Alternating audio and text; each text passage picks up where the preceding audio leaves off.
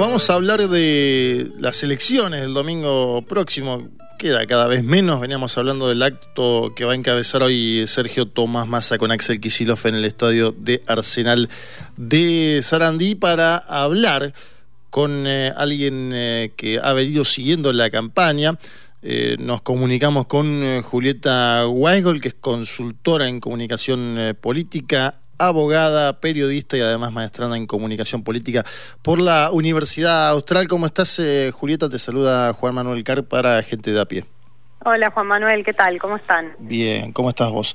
Em, la primera pregunta tiene que ver también ¿no? con lo que va a suceder en, momentos más en, la cancha de Arsenal, en Sarandí, un, lugar donde, decíamos antes, también eh, protagonizó Cristina Fernández de Kirchner un acto de campaña en el año 2017. Hoy no va a estar Cristina, lo cual es toda una decisión. ¿Qué pensás que implica eso, no? La ausencia por ahí del personaje más protagónico que tuvo eh, en, su momento eh, el frente de todos ¿Y qué lugar de centralidad le asignás en caso de que exista a Axel Kisilov, gobernador de la provincia de Buenos Aires, con buenas chances de mantener el mandato en la estrategia de Sergio Tomás Massa de intentar llegar a la segunda vuelta electoral? Bueno, a ver, vamos por partes. La ausencia de, la vicepresidenta en realidad no es una novedad en la campaña, básicamente porque, eh, sobre todo en lo que en esta parte no de la campaña, rumbo a las generales, eh, ella casi no, no, no estuvo presente. Posiblemente fue una estrategia de campaña que tiene que ver con que Massa empiece a posicionarse este, y empiece a plantar su liderazgo, ¿no? Y empiece a quedar claro eh, esto que también viene diciendo en, en las últimas entrevistas que le hicieron, que es, bueno, a partir de, de diciembre, si soy electo presidente, este, el candidato voy a ser yo, ¿no? Y eso implica, tengo el, el timón del barco. Entonces, posiblemente lo que se quiere marcar desde la campaña con claridad es eso y por eso en el cierre también está Massa solo con eh, centralidad. Y en respecto a Kichilov, es un poco eh, lo mismo, ¿no? Eh, esto que también dijo él de las de las canciones nuevas, ¿no?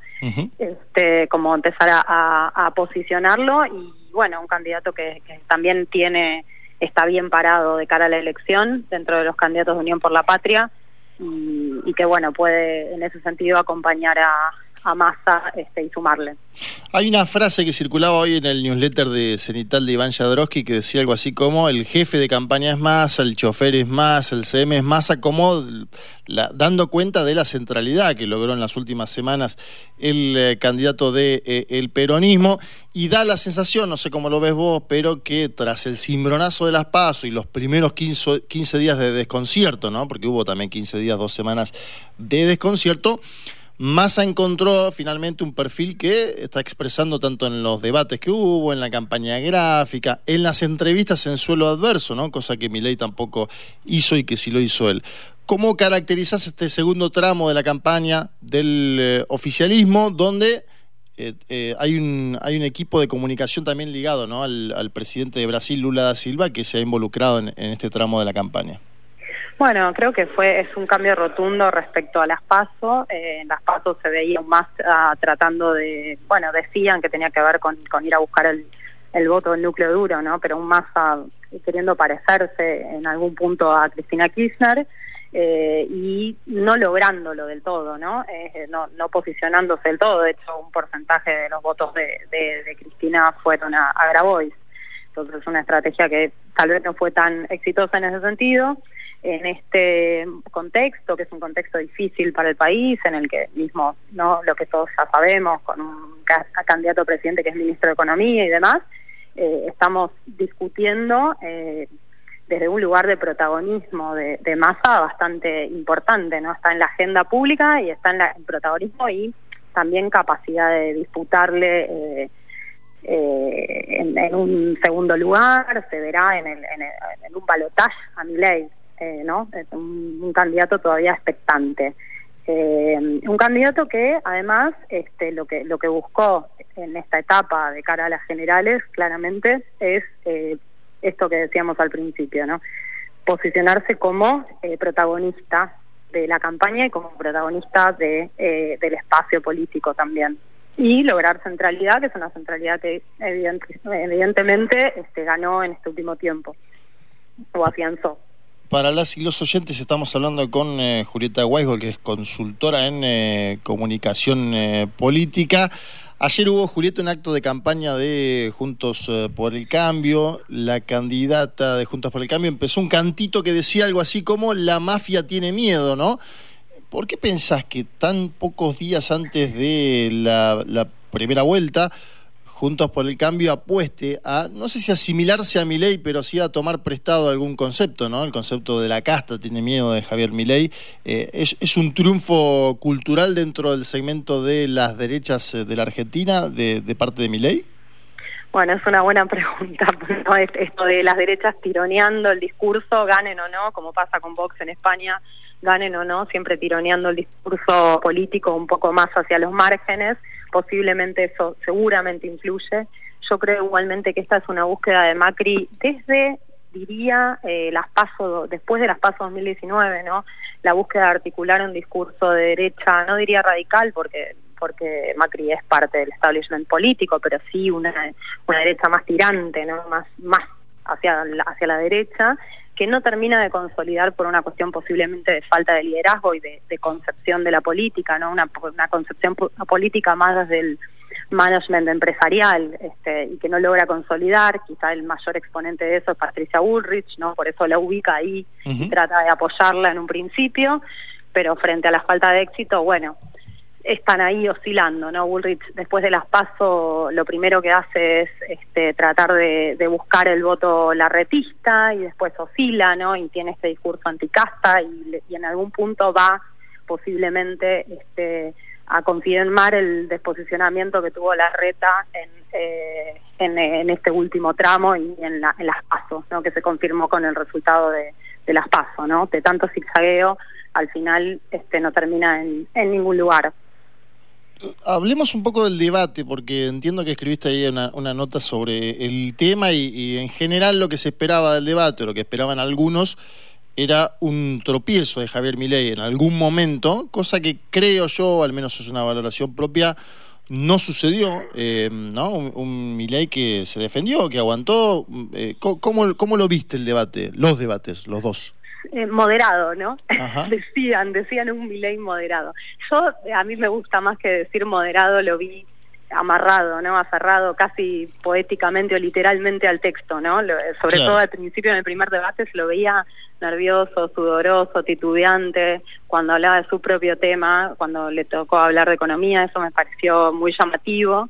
Este, después se soltó cuando le, cuando le tocó hablar de derechos humanos y de otros temas que no son tan propios, eh, pero en los que encarnó tal vez las mayores novedades propias del debate, ¿no? hablar de cuestionar consensos democráticos en voz propia y no eh, por parte de Villarroel. Por eso digo, yo lo vi aferrado al texto en lo gestual, amarrado, ¿no? Eh, un poquito más, entre comillas, moderado, pero no, eh, no por fuera de lo actitudinal, ¿no? Una cosa es lo actitudinal y otra cosa es lo que dijo y lo que puso sobre la mesa y las propuestas y demás. Creo que esto de, ir contra un consenso democrático básico y no, no solo, digo, uno lo ve en las encuestas, hace unos dos o tres meses, en una encuesta eh, de 3.0 eh, había salido que el clivaje, digamos, eh, derechos humanos, antiderechos humanos, tenía un consenso a favor de, los derechos humanos altísimo, ¿no? De, la memoria, verdad y justicia. Entonces, eh, la verdad es que, bueno, nada, cuestionar eso no es un, tema menor. y entonces por eso digo, más allá de la moderación en términos actitudinales, moderación entre comillas, eh, bueno, las cuestiones de fondo hay que ver si eso este, es igual, ¿no? Evidentemente no. Sí, en, los últimos días se viralizó una frase ¿no? del, influencer de Tomás Rebor que circuló por varios, eh, por varios lados, lo vi en la televisión particularmente, que es votar tipo normal, ¿no? Él hablando sobre la candidatura de Sergio Tomás eh, Massa eh, casi encapsulando a ley en lo normal, digo, acá comentábamos antes que Mirta Legrán incluso se lo dijo, ¿no? Ustedes son raros eh, a, a Milei y a Fátima Flores en la propia mesa de Mirta y pudimos ver también este fin de semana, que fue el Día de la Madre, que Massa aprovechó eso y subió orgulloso un video a su cuenta de Instagram, ¿no? Casi, casi como diciendo, y lo simplifico obviamente, eh, el Dios, patria y familia somos nosotros. ¿eh? Eh, antes me acuerdo que había también defendido al Papa Francisco en los debates, había llamado a votar el 22 de octubre con la bandera argentina. ¿Cómo pensás que influye la batalla, te diría, por el sentido común en este escenario preelectoral? Bueno, lo que pasa es que en realidad el, eh, culturalmente, además de políticamente, está sucediendo. No quiero ser temeraria y decir que hay una transformación, digamos, definitiva, ¿no? Con, este resultado electoral y demás, pero seguro que hay un movimiento eh, importante de, no solo de lo electoral, sino también del discurso social, de lo cultural y demás, eh, respecto a los clivajes que veníamos manejando en los últimos 10, 12 años. ¿no? Estamos asistiendo a un cambio en este preciso momento. ¿Cuánto va a durar? ¿Qué tamaño va a tener? Eh, qué, discusiones se van a consolidar y cuáles no y van a quedar perdidas finalmente no en, la historia electoral lo sabremos después. Eh, todo esto que, me estás diciendo sobre la normalidad y la no normalidad no y la locura no a la que también se le atribuye a mi ley esto de mi ley está Pelé está loco, ¿no? Sí. Eh, y, también salía salió mucho en, los cualis que y, en, incluso en los estudios cuantitativos que la locura de Milei no estaba tan mal vista, porque en el fondo lo que hay que ver es si lo que se está discutiendo es eso, ¿no? Es si es la radicalización, la locura, ¿no? Si la gente quiere radicalizarse o no o si lo que se está si lo que está a lo que estamos asistiendo es a una ola de cambio que todavía no tiene del todo una forma preasignada y que va a depender cómo se suban los candidatos a esa ola de cambio no eh, y, cómo la eh, cómo la simbolicen y cómo la conduzcan eh, hacia dónde va el país Bien, me quedo con eso de la locura no tan mal vista como para también interpretar que hay un movimiento ahí de parte de que él puede estar representando a gente que se sienta cercana a él en ese plano también. Em, sí.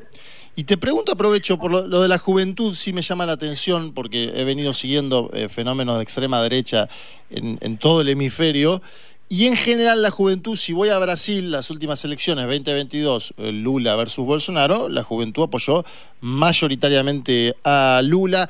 En los Estados Unidos de América, aún con, siendo un candidato más veterano que Donald Trump, Joe Biden terminó siendo apuntalado por la juventud y me da la sensación, por los datos que conocemos, vos obviamente tenés más, eh, más cifras en concreto como para analizarlo, que la juventud argentina votó, no sé si mayoritaria, pero sí eh, Javier Milei tuvo ahí una votación fuerte, firme, fue su, su núcleo eh, más sólido. ¿Tenés alguna explicación en concreto? ¿Pensás que es parte de la deriva económica de los últimos ocho años? ¿Cómo, cómo, lo ves?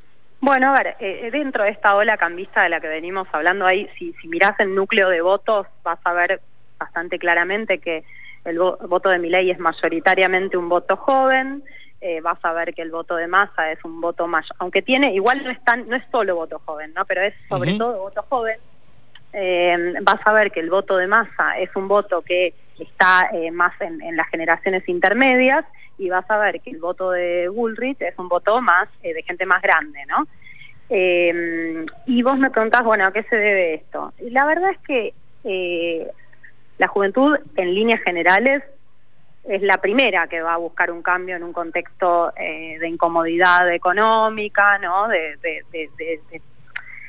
y lo va a buscar frente al que primero se le ofrezca, ¿no? Y si a la incomodidad económica, porque en general la primera explicación que se busca es el factor económico, y la verdad es que uno cuando entra a bucear, que es lo que propone mi ley, no encuentra este, no, es que encuentra un programa que sostiene y da respuesta a, por ejemplo, eh, la falta, los problemas de los inquilinos, ¿no? Que es lo que, de que los jóvenes que no pueden acceder a una primera vivienda, los jóvenes que no pueden acceder a un primer trabajo. Mi ley no responde a nada de eso. Entonces, eso es un poco paradójico. Uno diría, bueno, pero entonces, bueno, entonces lo que encuentran los jóvenes ahí es un poquito más que una, o un poquito menos, u otra cosa, que no es necesariamente una respuesta económica. Es un cauce, un cauce para el malestar que bueno, posiblemente expresen, que se exprese mejor en mi ley que en otros lados, o sea, se ha expresado mejor en mi ley que en otros lados. Te hago la última, Julieta, desde ya agradeciéndote por el tiempo que nos prestaste a gente de a pie en Radio Nacional. ¿A qué le prestarías atención el domingo? Digo, falta un tiempo, algunos días todavía, pero ya estamos finalizando la campaña. Eh, y en la primera vuelta, por ahí existió un voto, no sé si oculto, vergonzante, no sé qué categoría ponerle, pero existió un voto a Javier Milei no medido, que no aparecía en la mayoría de las encuestas. ¿A qué le prestarías atención este domingo próximo como consultora y también como ciudadana, te diría? Yo esperaría, a ver, creo que, que, me refiero a la previa, ¿no? Sería cautelosa con cualquier tipo de declaración este, o afirmación sobre quién puede llegar a ganar. Eh, más allá de que, bueno, hay como una tendencia bastante manifiesta, más allá de, ¿no? De, sobre la posibilidad de que haya un balotaje, ¿no? Que esté en primer lugar Milei, en segundo lugar Massa, eh, más allá de que hay una tendencia, si uno mira todas las encuestas que, circulan, parecería que se va hacia ahí. Creo que eh, hay que quedarse con cautela mirando el escenario, que el escenario es un escenario arenoso, que inclusive en un caso en caso de, de, un de un balotaje no hay ninguna de las fuerzas, inclusive mi ley, inclusive mi ley, eh, que pueda sentirse victoriosa y haber ganado este, eh, o estar por ganar la elección, porque de vuelta, porque es un escenario de tercios o de casi tercios, en donde la política está fragmentada, el discurso político está fragmentado y está arenoso. Entonces, este, creo que hay que esperar eh, la elección con cautela eh, y bueno, y ver el resultado y a partir de ahí ver cómo, cómo sigue también el escenario en caso de que haya balotaje, eh, de balotaje. Muchas gracias, Julieta Weisgold, consultora en comunicación política, abogada, periodista y además maestranda en comunicación política por la Universidad Austral, por tu paso acá en Gente de a Pie. Seguramente nos estemos comunicando próximamente para analizar lo que quedó de la elección ya la semana próxima. Veremos qué es lo que pasa. Te agradecemos. No, gracias a ustedes. Eh. Gracias.